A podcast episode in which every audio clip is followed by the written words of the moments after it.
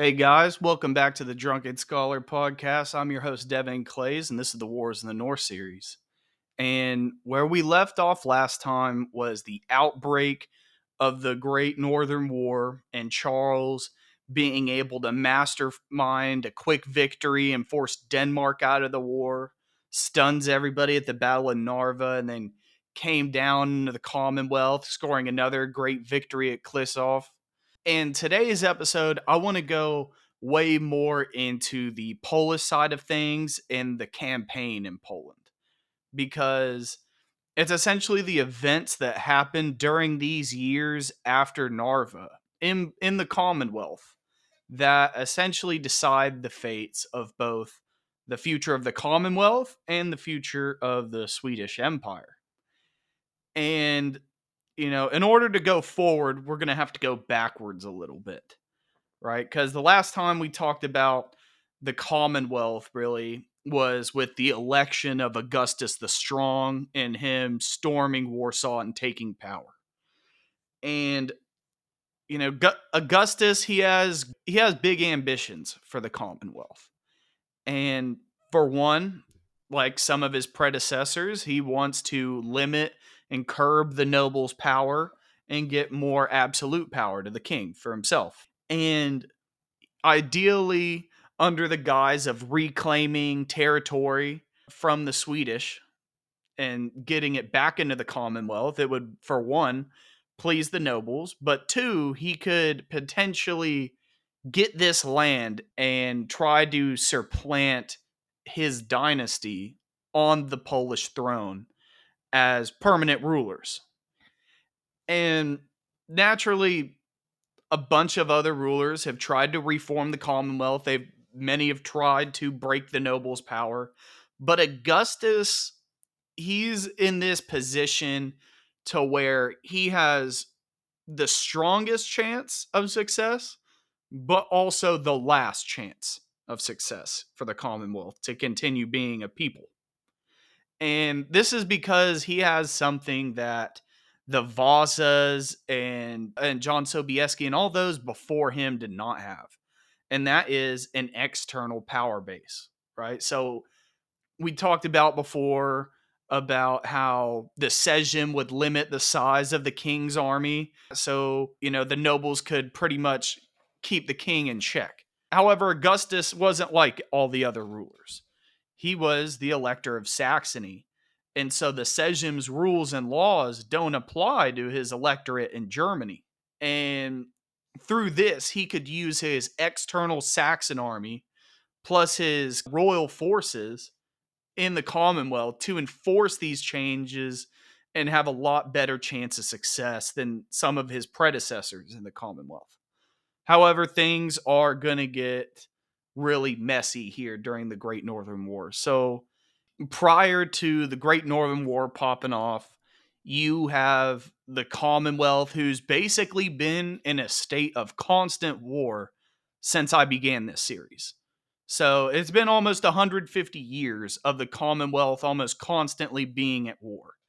And when these when these wars with the Turks finally come to a conclusion and an end, the magnates and the people of the Commonwealth, they're preparing for peace. These guys have no intentions of going to war whatsoever.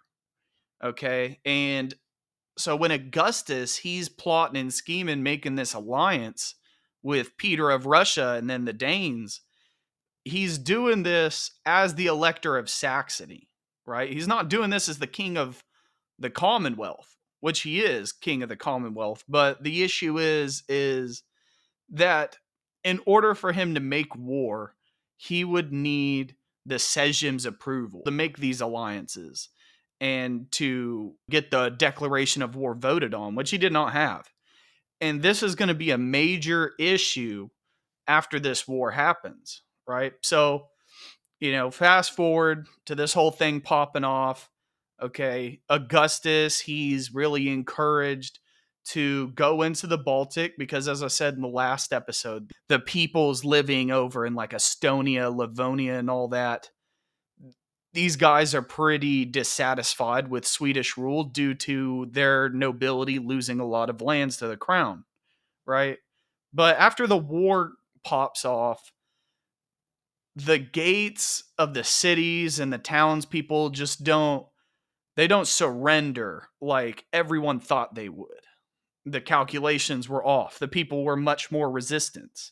And that combined with the disaster at Riga really backfires on Augustus here. Because at the siege of Riga, this guy, he's leading a bunch of uh, Saxon troops. These aren't the Polish coming to besiege Riga. This is the Elector of Saxony leading the Saxons. And, you know, after he pulls back his forces and Charles wins at Narva in 1700, he wastes no time, right? He starts moving down into the Commonwealth 1701. And essentially, what happens here is that when he's going down into the Commonwealth, the Poles and the Lithuanians, the, the Commonwealth delegates end up going to meet with Charles and try to mediate a peace. Okay. And these guys are in Charles's tent trying to broker some sort of peace deal. And they these guys are like, hey, you're not at war with the Commonwealth. You're at war with Augustus. You're at war with the Saxons. You're you know, the Commonwealth doesn't want any problems. You know, uh, we want peace. And Charles, in his response, he makes a critical error here because Charles, being an absolute monarch, he just doesn't seem to comprehend at all what's going on and how Polish politics works. And so, from his point of view, he's thinking, you know, he's like, he's like, how could I be at war with Augustus, who's king of the Commonwealth, but yet not be at war with the Commonwealth, even though I'm at war with their king. The Polish diplomats, they're trying to explain themselves and, you know, explain to him the situation. And so Charles, he ends up being very stubborn. This stubbornness is going to bite him in the ass time and time again as we continue in this war. But this is like his first, like, crazy critical error. And so he demands that you know, he'll leave the Commonwealth alone, but Augustus needs to be dethroned. They need to kick him off the Polish crown.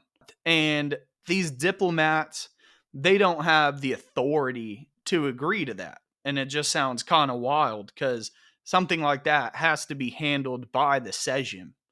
You know, you can't, you're not just going to ban a monarch from office.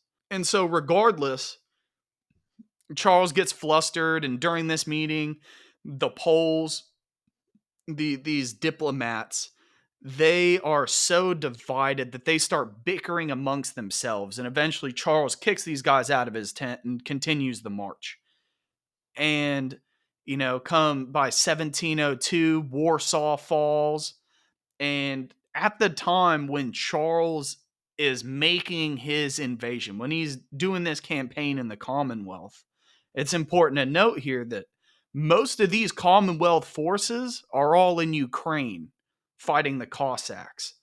This is like a time where the Polish problems are really coming to a head, if they weren't bad enough already during the deluge. But um, I'm going to quote here this is something a Cossack colonel taunted to his Polish prisoners while the Poles are trying to subdue them. And he says, You, were once our lords, and we your serfs. But then you had courage. Now you have as much as an old woman, and are worthy only of our scorn, for you cannot even defend yourselves. And this is quote from this Cossack colonel over in Ukraine. This kind of will give you an idea of the the state of the Polish army at this point. Um, it's a sad thing, but regardless, m- most of these Commonwealth troops they're tied up in Ukraine. So, you know, you do have some, you know, Commonwealth troops helping out Augustus trying to defend their own lands. You know, because after Warsaw falls, he continues south, goes to Klisov, and we talked about that whole battle and how everything shook out and how the Poles they ended up leaving the battlefield halfway through. The reason for this is part of again that political disunity in the Commonwealth. And this man, the the man who's leading the retreat of these these Polish forces during the Battle of Klisov, this guy, he's a Lubomirski. Um, not the same one we had mentioned in the past, but of the same line. And so this guy, he's dipping because he wants Augustus to fail. This guy's in the camp of pro Sweden, you know, because again, we said Augustus's election wasn't concrete. It was really sketchy, right? And he kind of shows up to support the king, but only like to have the credit that he was at the battlefield, you know? Because if Augustus by chance had won the battle without the Polish so- showing up, it would have really hurt, you know, this magnate's position. But regardless, while Klisov is going on and Charles is marching south, the Russians they're rebuilding their forces, right? And these Russian armies, they start storming the north in Ingria, trying to retake some of this lost land here. And one by one, these these garrisons are going to be falling, right? The Swedish put up doggish resistance, but they're just hopelessly outnumbered against the hordes of Russian troops. So I want y'all to keep that in the back of your mind while we go on with this Polish campaign here. One other thing I do need to bring up is the issue of the Sapiehas brothers. If I'm pronouncing that right, it's uh, S A P I E H A S. And these guys are some some magnates in the Commonwealth and they create a lot of issues, right? Because these guys they come to power during John Sobieski's reign, and they're still an issue during Augustus's reign. And the issue is, is that these brothers they're able to work the system to their advantage and one of them is able to become like the head magnate of the Lithuanian part of the Commonwealth and the other brother is able to become the treasurer of the Lithuanian part of the Commonwealth. And so essentially these guys they oppose Augustus.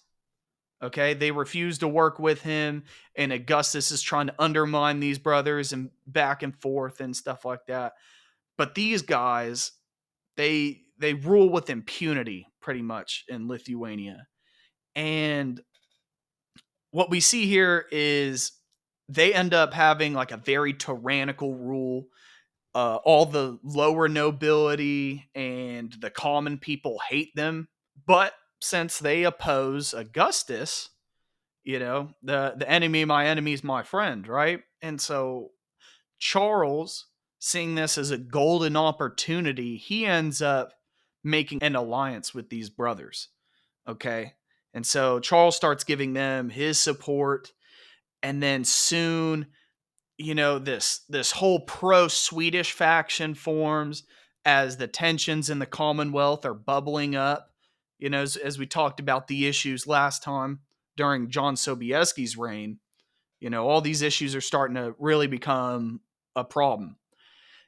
And in the pro Swedish faction, you have the Sapiehas brothers, you've got the the Lubomirskis, the Potockis, the Leszczyńskis, like all these great magnate families. These guys supported John Sobieski's faction during the elections and stuff like that.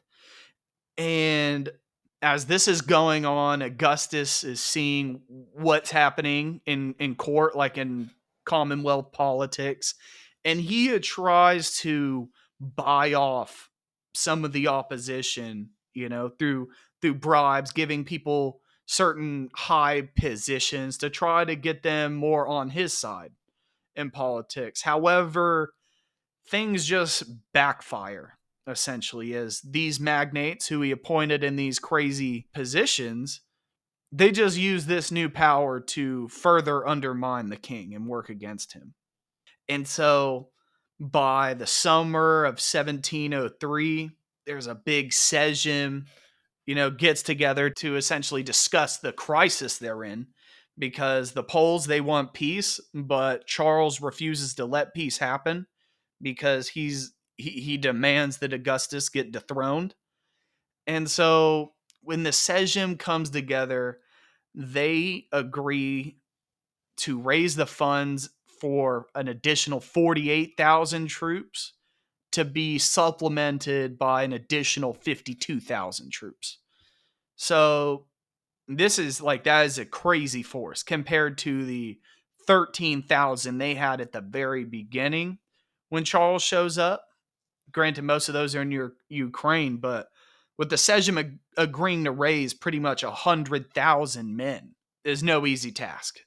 And Augustus, he's able to gain more support in the Sejm with all these other magnates and politicians based off of the basis of him trying to defend the Commonwealth's legal institutions and defending the Constitution and, you know, everybody's freedoms and stuff. And so he's able to gain all this support. And the Sejm, you know, they also passed that all these pro Swedish supporters are going to be branded enemies of the state and traitors. All these nobles who support the Swedes will be subject of losing all of their lands and office. But however, one thing that does not work to Augustus's favor here is that still with all this going on, the Sejm refuses to declare war on Sweden. Right? These guys they only raise the troops as a show of force to try to dissuade Charles into invading the Commonwealth's land, maybe make him go to Saxony or go to Russia. But this Sejm essentially radicalizes the opposition. It radicalizes all these Swedish supporters because for one when the Sejm you know comes together some of these pro-Swedish senators and Sejmiki were excluded from the meeting to get the bills passed. There's a lot of paranoia about the nobles' autonomy. Like, what is Augustus going to do? Is he going to be another John Casimir trying to rally everybody up so he can like take power on this wave of patriotic fervor? On top of that, it's like raising this hundred thousand men is going to tax the shit out of all of their citizens who've been just under great devastation and financial woes for the last 150 years. On top of this, you know, a lot of these opposition members, they are very paranoid over this Russian alliance, you know, because they're like, okay, what do the Russians actually want? Are they doing, are they trying to help us out? Or does this Peter character have more insidious intentions? And then uh, following this Sejm, come November, December of the same year, Peter, he's trying to keep Augustus in the war. And I mean, for obvious reasons. But then on top of that, he's also trying to keep the war limited to the Commonwealth. He doesn't want all this devastation that the Swedes are bringing over to Russian lands, right? And so what Peter decides to do, he decides to go to Augustus. He decides to give them a bunch of financial subsidies. He's going to send them 28,000 extra troops, this and that. Peter's being very helpful. And so where Charles is like pretty much has no equal on the battlefield as a tactician, Peter is much better at the big picture, like the strategizing. He's much better with the pen. He knows Polish politics and how things work a lot better. And this is something that is going to be very apparent as these tensions boil over into the worst civil war the Commonwealth has gone through up to this point.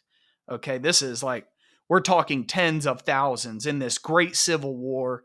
You know, half of the Commonwealth supports the Russian alliance, and the other half want to ally with Sweden to get the Russian stuff back.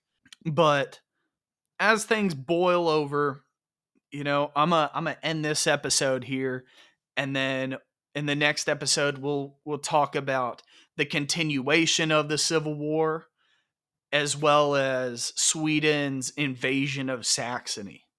Um but yeah, that's that's going to be it for this episode guys. I appreciate y'all. Take it easy.